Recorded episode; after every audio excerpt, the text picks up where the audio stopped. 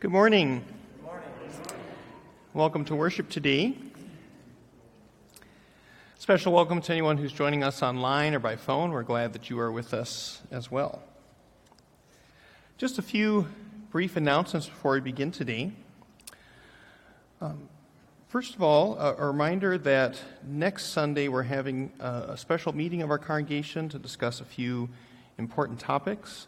Um, there's information in your bulletin about that. Uh, in preparation for that meeting, where you have a landscaping survey about the landscaping proposal, um, got some great responses so far. Uh, thank you to everyone who's filled that out. If you haven't had a chance to fill it out and you would like to, there are a few printed out um, back by the offering plate back there, and you can fill that out and leave that, or you can fill it out online. And after our meeting next week, uh, the family of Larry Nelson um, will be providing a meal for Trinity.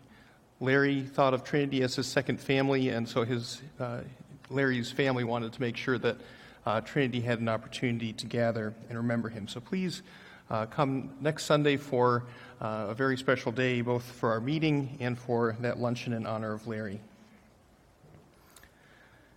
I've got a couple of sign up sheets in the back. Um, there's one for a Palm Sunday brunch potluck. So on April 10th is Palm Sunday, and uh, I think it's been a while since we've had a potluck, so we're going to be having one downstairs uh, uh, following the service. Uh, our friends who have been worshiping downstairs, um, Madison Church, are also canceling their service that day, and they're going to join us at uh, 9.15 so uh, they'll be joining us for brunch as well so there's a sign-up sheet in the back for bringing dishes just so we have a sense of what will be uh, what food we'll have. If you have any questions, you can talk to Jen Dyer. Yeah, there's Jen. also, coming up soon, we've got uh, our Healing House Week, which is an opportunity to, uh, uh to serve and provide meals for those uh, in the Healing House program. If you have questions about that, please talk to Kaya, who's uh, behind me. we, we have, we're responsible for meals on April's 3rd through 9th, and there's kind of a core group that uh, has been uh, involved in that, but we're always looking for more people to help provide meals for Healing House. If you have questions, uh, you can talk to, to Kaya or, or to me, or uh, there's a few other people here who have prepared meals for Healing House before. Uh, everyone who's done it has reported that it's a very fulfilling thing to do. So uh, if you're interested, talk to, talk to Kaya. Just a, a few updates for our prayers. Uh, we, after church today at noon down at, at Gunderson East, uh, will be Donna Deschamps' uh, funeral service. Um, there's also a time of visitation following the service, so if uh, you would like to attend that, that's at noon today with a visitation following. The family of Marion Stewart has also requested our prayers. Uh, Marion has been declining in the past few days and is nearing uh, nearing death, and so they are uh, gathering in vigil, waiting for her, uh, accompanying her, and they've requested our prayers. So please pray for the family of Marion Stewart and for Marion. During the season of Lent, we've been trying something a little bit different during our prayers, uh, in that we are inviting those who have gathered to write prayers for us to share. Back at the baptismal font, there is a basket, and there are slips of paper for you to write some prayer requests. If during one of the hymns or uh, any time before the prayers are shared, you want to go back there and leave a prayer request, there are uh, three different colors of paper for three different kinds of prayer requests. Um, the idea being that the prayers of the people are meant to be reflective of the people, of the local gather, gathering. And so, uh, if you would like to leave a prayer request, please find those slips of paper back by the baptismal font and leave them in the basket, and we will share them during our prayers of intercession. Are there any other announcements we should make before we begin? Not seeing any, we'll begin with our prelude music.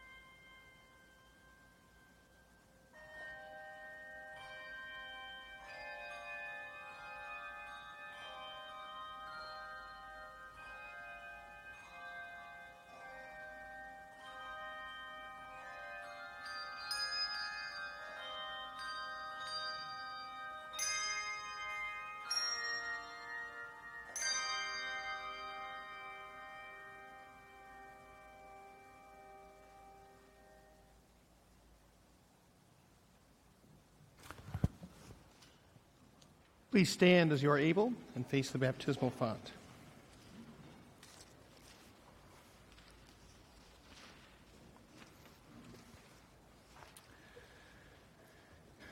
In the name of God, who makes a way in the wilderness, walks with us, and guides us in our pilgrimage.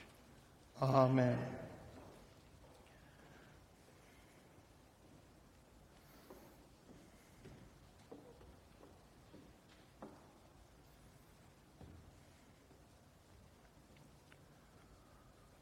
Holy One, we confess that we have wandered far from you.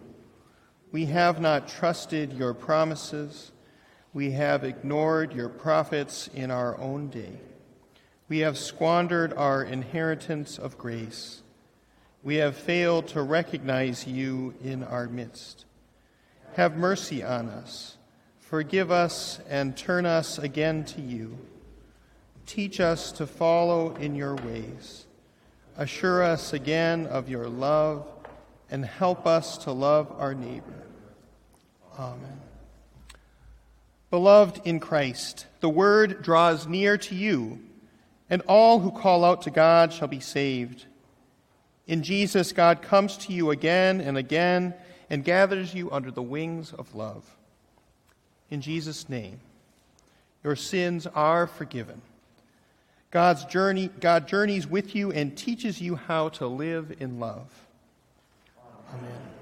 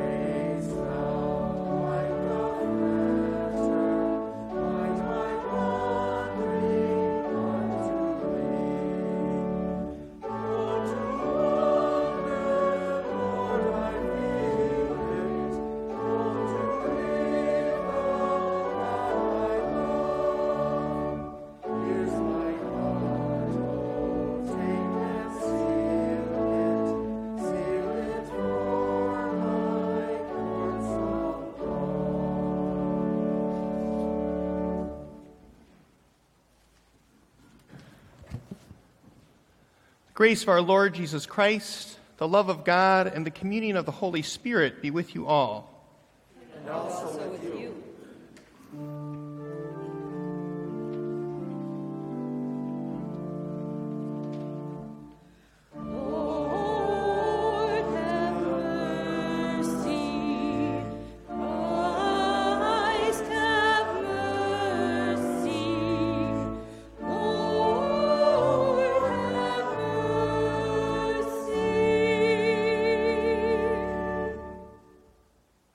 Us pray. God of compassion, you welcome the wayward, and you embrace us all with your mercy. By our baptism, clothe us with garments of your grace and feed us at the table of your love. Through Jesus Christ, our Savior and Lord, who lives and reigns with you and the Holy Spirit, one God, now and forever. Amen. Please be seated.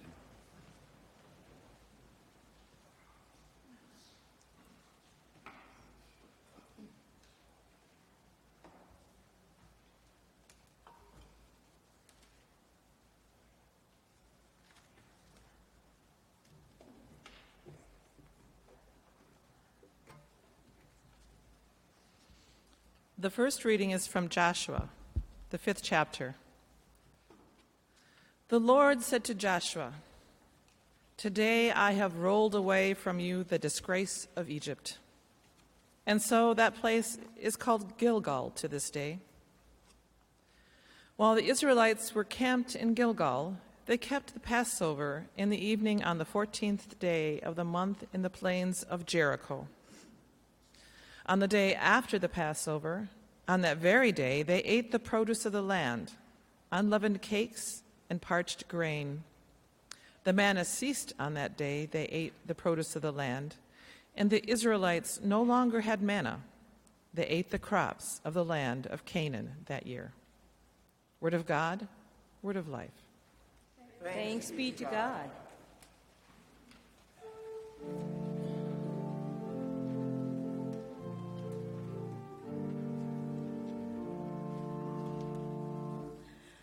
Be glad, you righteous, and rejoice in the Lord.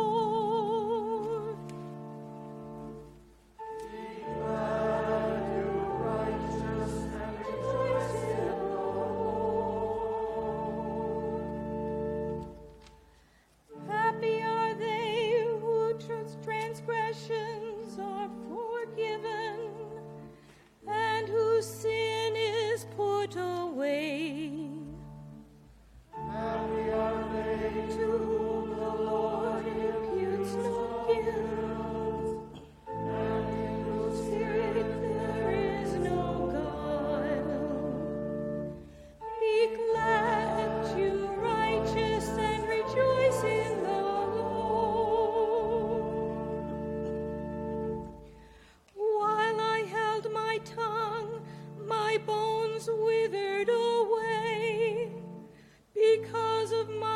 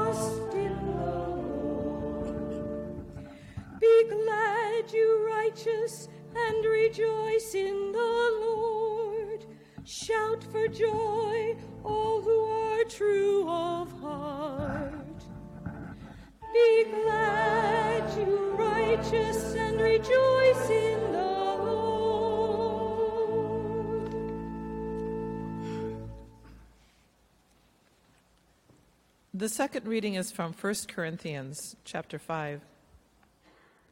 From now on, therefore, we regard no one from a human point of view, even though we once knew Christ from a human point of view. We know him no longer in that way. So if anyone is in Christ, there is a new creation. Everything old has passed away. See, everything has become new. All this is from God, who reconciled us to himself through Christ and has given us the ministry of reconciliation.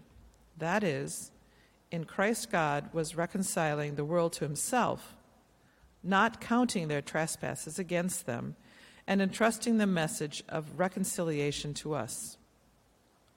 So we are ambassadors for Christ, since God is making his appeal through us. We entreat you, on behalf of Christ, be reconciled to God.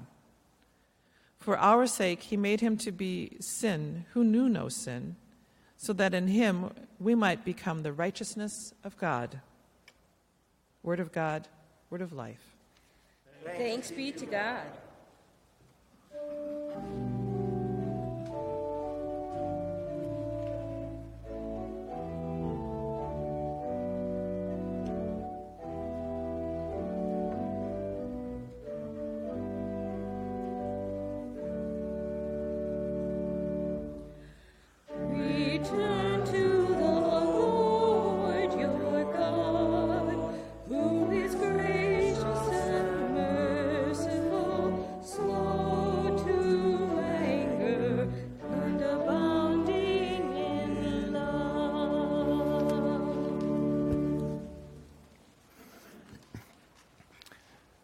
Holy Gospel according to Luke, the 15th chapter.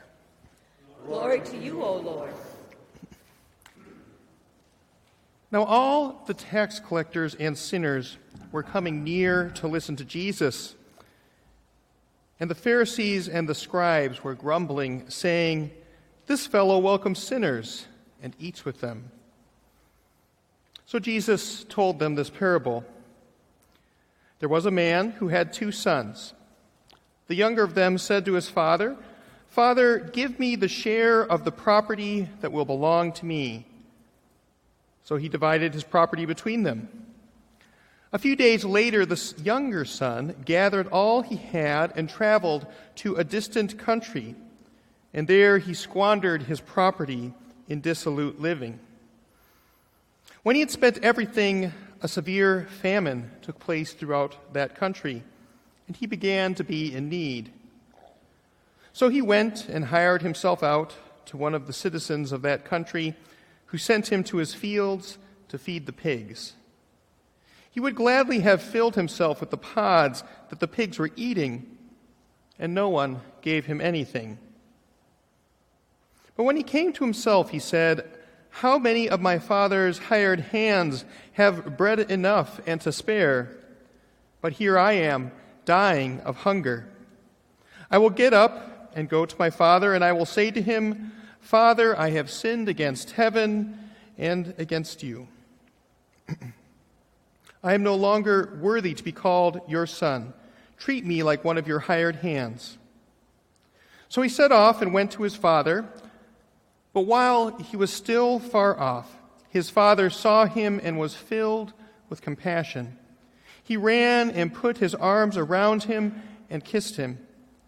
Then the son said to him, Father, I have sinned against heaven and before you. I am no longer worthy to be called your son. But the father said to his slaves, Quickly bring out a robe, the best one, and put it on him. Put a ring on his finger and sandals on his feet. And get the fatted calf and kill it, and let us eat and celebrate. For this son of mine was dead and is alive again. He was lost and is found. And they began to celebrate. Now the elder son was in the field, and when he came and approached the house, he heard music and dancing. He called one of the slaves and asked what was going on. He replied, Your brother has come, and your father has killed the fatted calf because he has got him back safe and sound. Then he became angry and refused to go in. His father came out and began to plead with him. But he answered his father, Listen, for all these years I have been working like a slave for you, and I have never disobeyed your command. Yet you have never given me even a young goat so that I might celebrate with my friends. But when this son of yours comes back, who has devoured your property with prostitutes, you killed the fatted calf for him. Then the father said to him, Son, you are always with me, and all that is mine is yours. But we had to celebrate and rejoice, because this brother of yours was dead and has come to life. He was lost and has been found. This is the gospel of the Lord. Praise to you, O Christ. Please be seated. And grace and peace be with you, my friends, from our heavenly parent, from our Lord and Savior, Jesus Christ. Amen. I am guessing that most of us are familiar with our gospel reading for today. Jesus often taught in parables, and this is perhaps his best known one. We know this text as the parable of the prodigal son, prodigal meaning wasteless or reckless in spending, as in the son was prodigal with his inheritance. We know the basics of the story, right? This father had two sons. The younger two takes his inheritance early and wastes it on dissolute living in a distant country. But at a low point, he comes to his senses and he goes, and goes back home. And the surprising twist in the story is that the father forgives him and welcomes him back with open arms and a party. Meanwhile, the older son grumbles that his father would be so foolish in forgiving this son and never once threw a party for him, he says. The danger with familiar texts like this is that we think we know them better than we do. The danger is that we can turn off our ears and our hearts because we think we've heard it all before. I think this is especially dangerous with the parables of Jesus because they never seem to lose their power to surprise us. They never seem to lose their power to speak God's word to us in new ways. So I want to heighten our expectation and approach this reading again as if we are hearing it for the first time. In order to hear a fresh word this morning, I'd like us to try hearing this text from a slightly different perspective. We most often call this parable the parable of the prodigal son. And if you open most Bibles in English, there will be a heading that says the parable of the prodigal son. But Jesus didn't give it that name, neither did the gospel writer Luke. That name was attached to this text later on by readers like us. The verses and chapter numbers, the story headings were not part of the original text of the New Testament. They were added later as a shorthand, as a way of helping us as readers. So for today, try to forget that we know this story so well. Try to forget that name that's been attached to it so we can hear it with fresh ears. If I were to give it a new name today, just to hear it from a slightly different perspective, let's call it the parable of the emaciated son, the parable of the hungry brother. You see, for a long time, I didn't pay much attention to the famine in this story, a severe famine. Did you notice that detail? I didn't include it in my little recap a few moments ago. But right there in the middle of the parable, there it is. This is a detail that Jesus chooses to include, so it must be important for our understanding, for our hearing. Take a look at the text if, you, if you'd like. Jesus says, When he had spent everything, he meaning the Son, a severe famine took place throughout that country and he began to be in need. Things got so desperate, he hit the lowest of rock bottoms for a good Jewish boy. he was forced to live and work with pigs. Remember, according to the laws of Leviticus and Deuteronomy, pigs are an unclean animal. So this was a disgraceful bottom. The text goes on to say that he wasn't even offered the food that the pigs were eating. He wanted to eat it, the text says. He would have gladly have filled himself with the pods the pig were, pigs were eating. But no one gave him anything, Jesus, the storyteller, says. In other words, this man is living in a foreign country far from home, where everyone in that country is starving because of a severe famine, and he's being treated worse than the livestock. No one gives him anything. So it's at this moment that the son comes to his senses. I am dying of hunger, he says in the next verse. And we don't have any reason to believe that he's exaggerating. He's living through a famine, after all. He has no money, and no one will give him anything. This is why I'm proposing that we try reframing this parable for today as the parable of the emaciated son or the parable of the hungry brother. By this point in the story, he is dying of starvation. Mark Allan Powell is a New Testament scholar, a Lutheran New Testament scholar. Some folks at Trinity will know that name because we had a video course by him last fall called, called How Lutherans Interpret the Bible. Several years ago, Powell led a little experiment. It wasn't a large sample size, but he wanted to show how, depending on where you live, you hear the Bible differently. That the scripture can have different meanings depending on your life experience. So he asked 100 American seminary students to read this parable from Luke 15. Then he told them to close their Bibles and then turn to a partner and retell the story from memory because he wanted to see what details they emphasized, what they remembered, and what they forgot.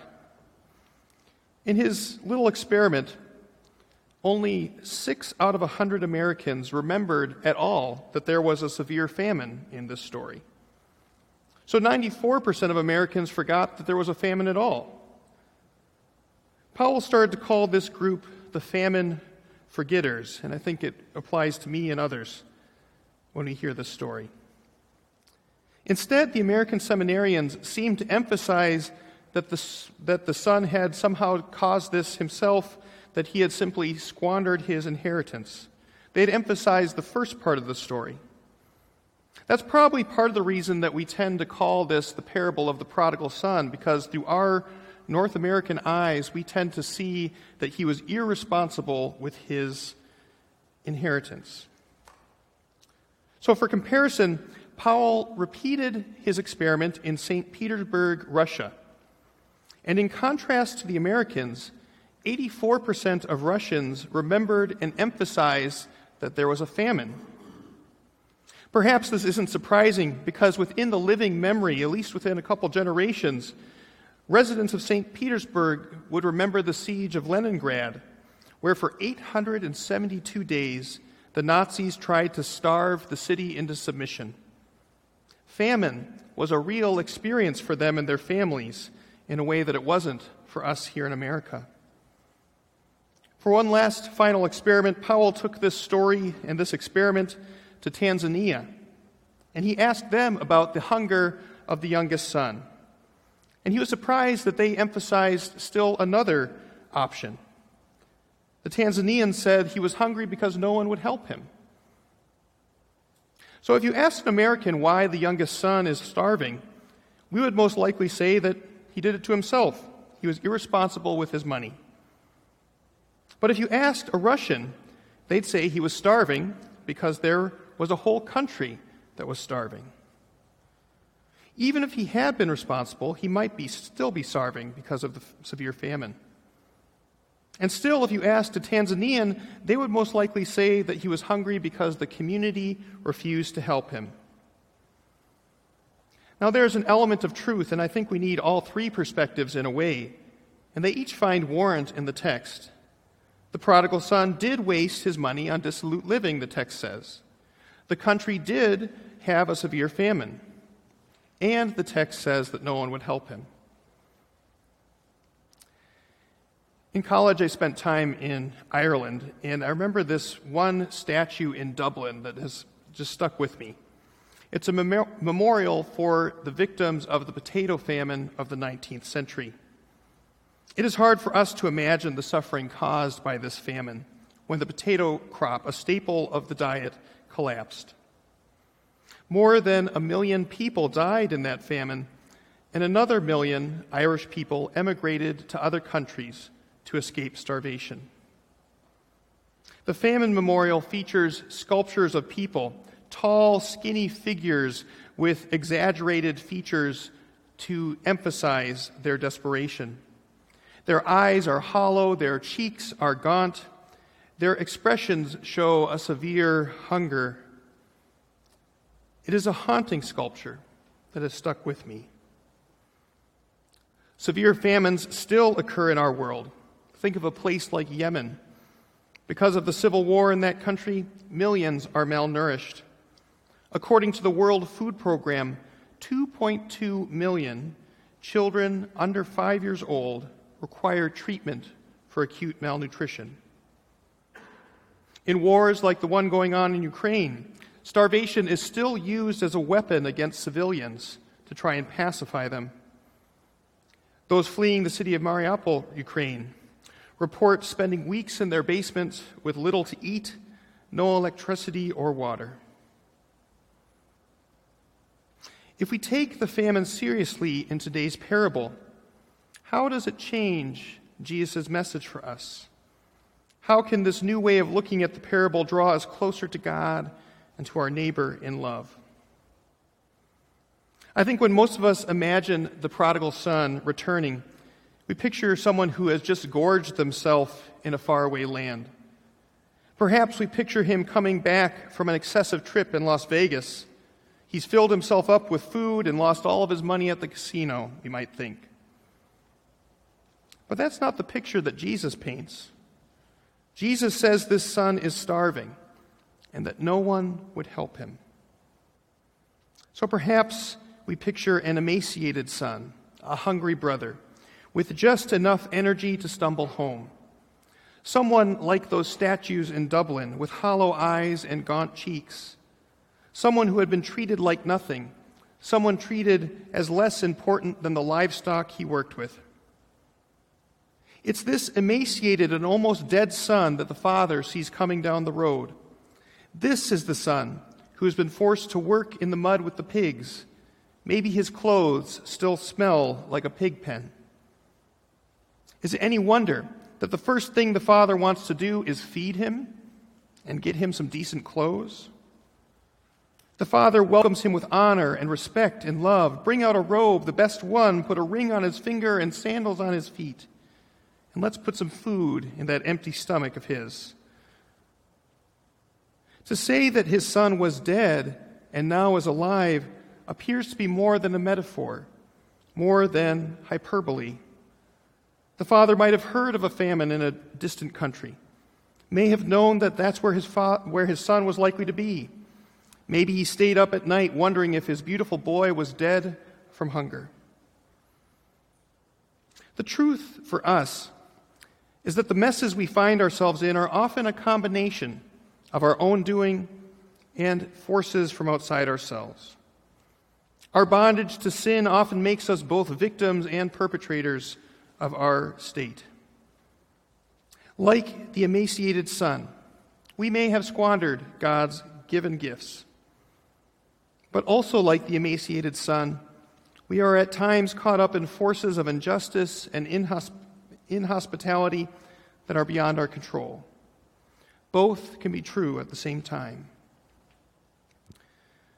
The good news for us is that none of this seems to matter when God sees us coming home. The Father doesn't seem to care how much his Son has messed up. The only thing the Father can think about is how to get to him as fast as he can. The Father sees him and takes off running. The Father can only think about celebrating that his Son who is lost is found, that though his Son is emaciated, he is alive. He needs to be fed, he needs to be clothed, he needs to be celebrated and loved. It is that kind of love the love of that Father that looks upon you this day, my dear siblings. If you're hungry, it's time to come home. If you're down on your luck, it's time to come home. If you've messed up and you're not sure how to fix it, it's time to come home. And if no one in this world will help you, it's time to come home to the God who loves you. And if you've been fed, it's time to invite someone else to the party. Amen.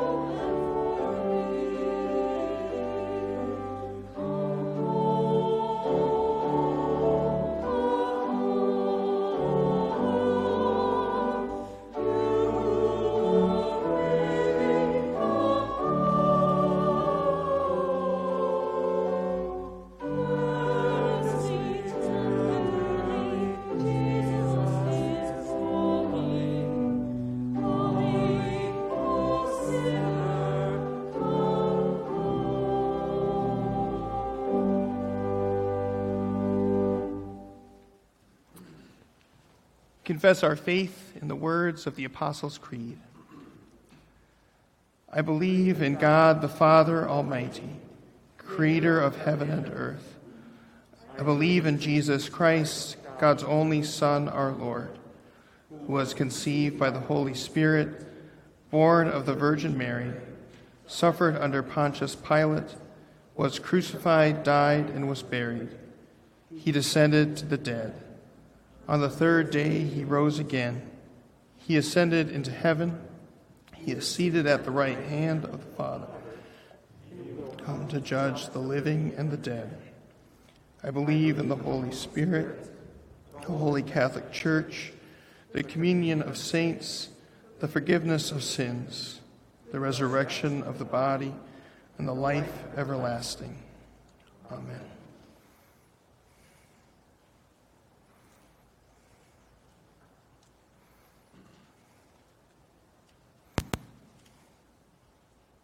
drawn close to the heart of God. We offer these prayers for the church, the world, and all who are in need. Your people cry for help in times of distress. Resolve disagreements among family members. Save those who are experiencing financial hardship. Hear our prayers for those who are sick or grieving, especially Jacqueline, Randy, Myron, Denaya, Rick, Vicky, Lynn, Harley, Kristen, and Bob. Hear now the prayers of our community for our loved ones. We pray for Renata in Germany, for Jim in the hospital, and Diane, his wife. We pray for Marion Stewart and her family, and we pray for the family of Donna Dochamp.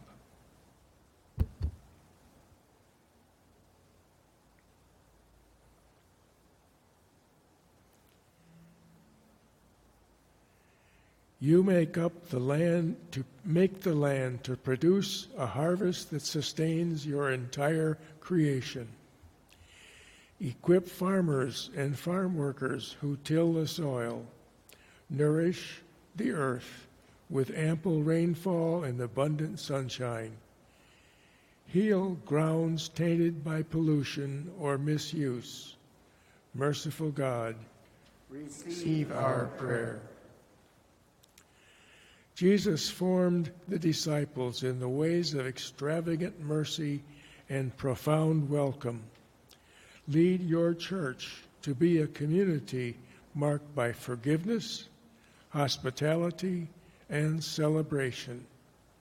Send us to transform a world plagued by fear and condemnation. Hear now our prayers for Trinity and the mission of the church. God of love, let us remember that we are all prodigal children. None of us are the brother. Merciful God, receive our prayer.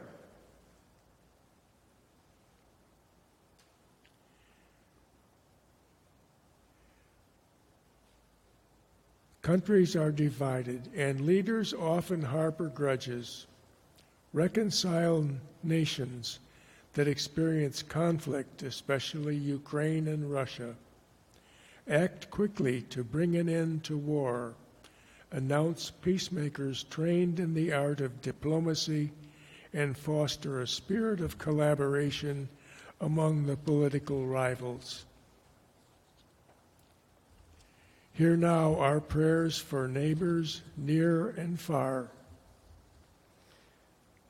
We lift up all who suffer from famine and hunger this day, especially those in Yemen. Merciful God, receive our prayer. The one who was dead is alive again.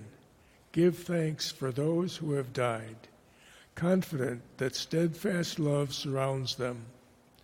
We remember especially Donna Dochamp.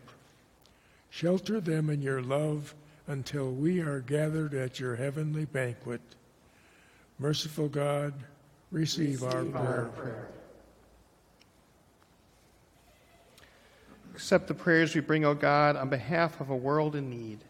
For the sake of Jesus Christ. Amen. The peace of the Lord be with you always. And also with you. Please share a sign of peace with those around you. Peace.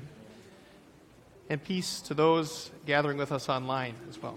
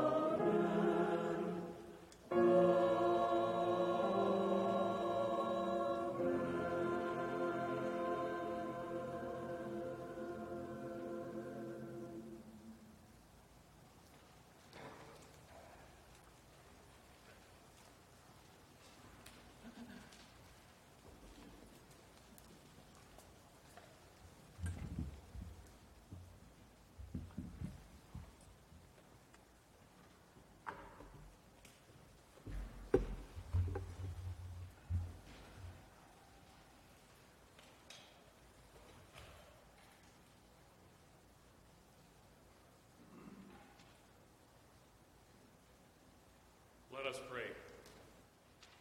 Extravagant God, you have blessed us with the fullness of creation.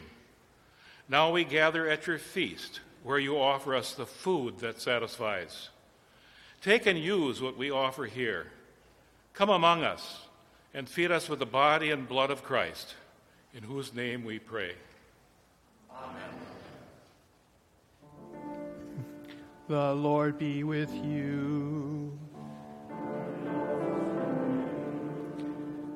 Lift up your hearts. Let us give thanks to the Lord our God.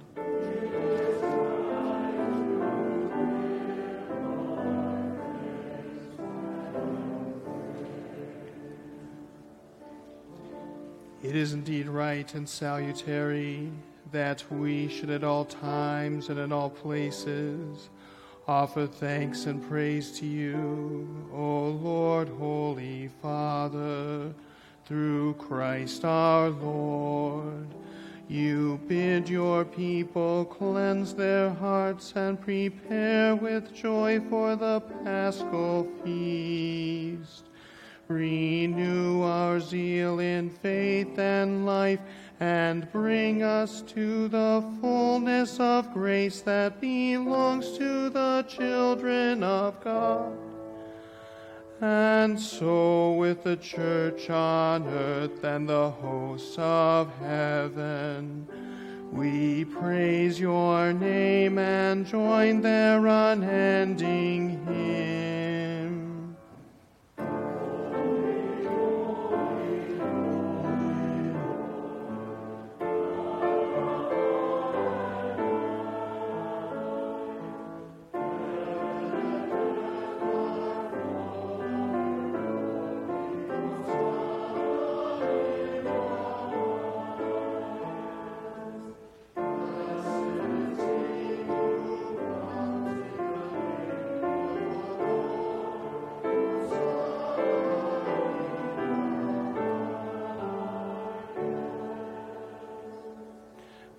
Stand as you are able.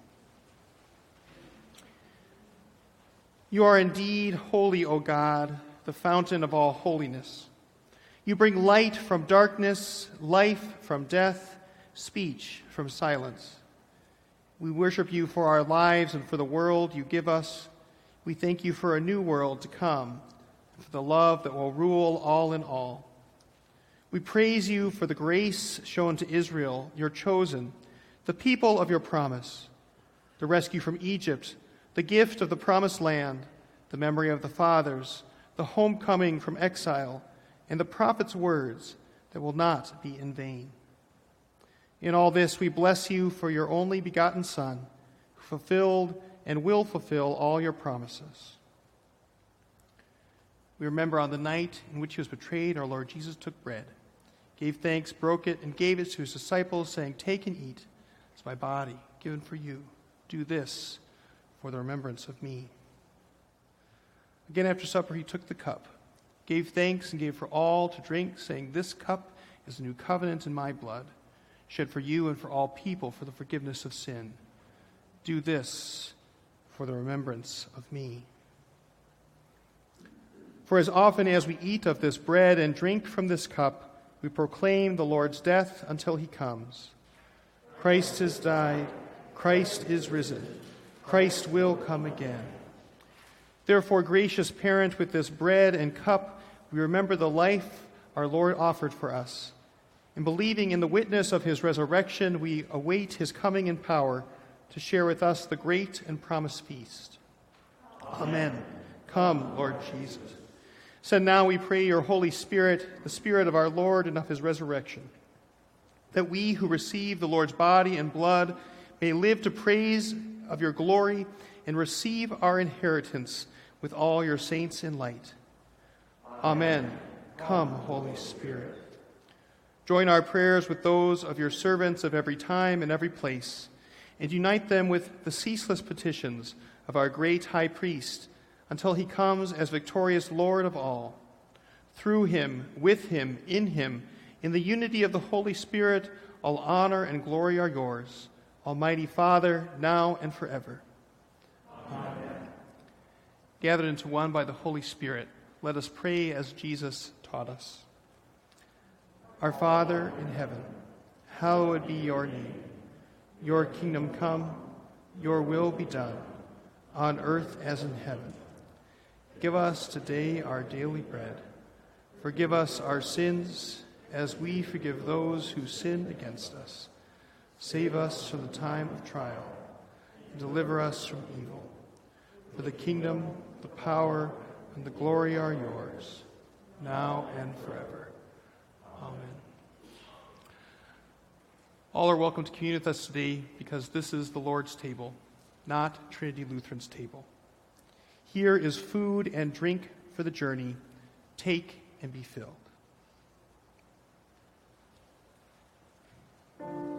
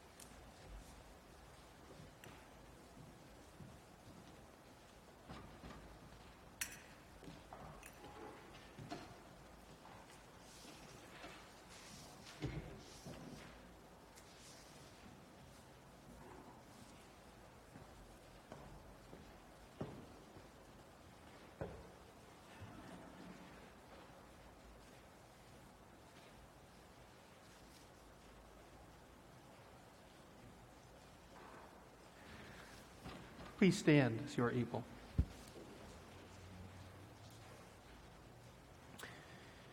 May the body and blood of our Lord and Savior Jesus Christ strengthen, keep, and unite us now and forever. Amen. Let us pray. Blessed Jesus, in this rich meal of grace, you have fed us with your body, the bread of life. Now send us forth to bear your life giving hope to a world in need.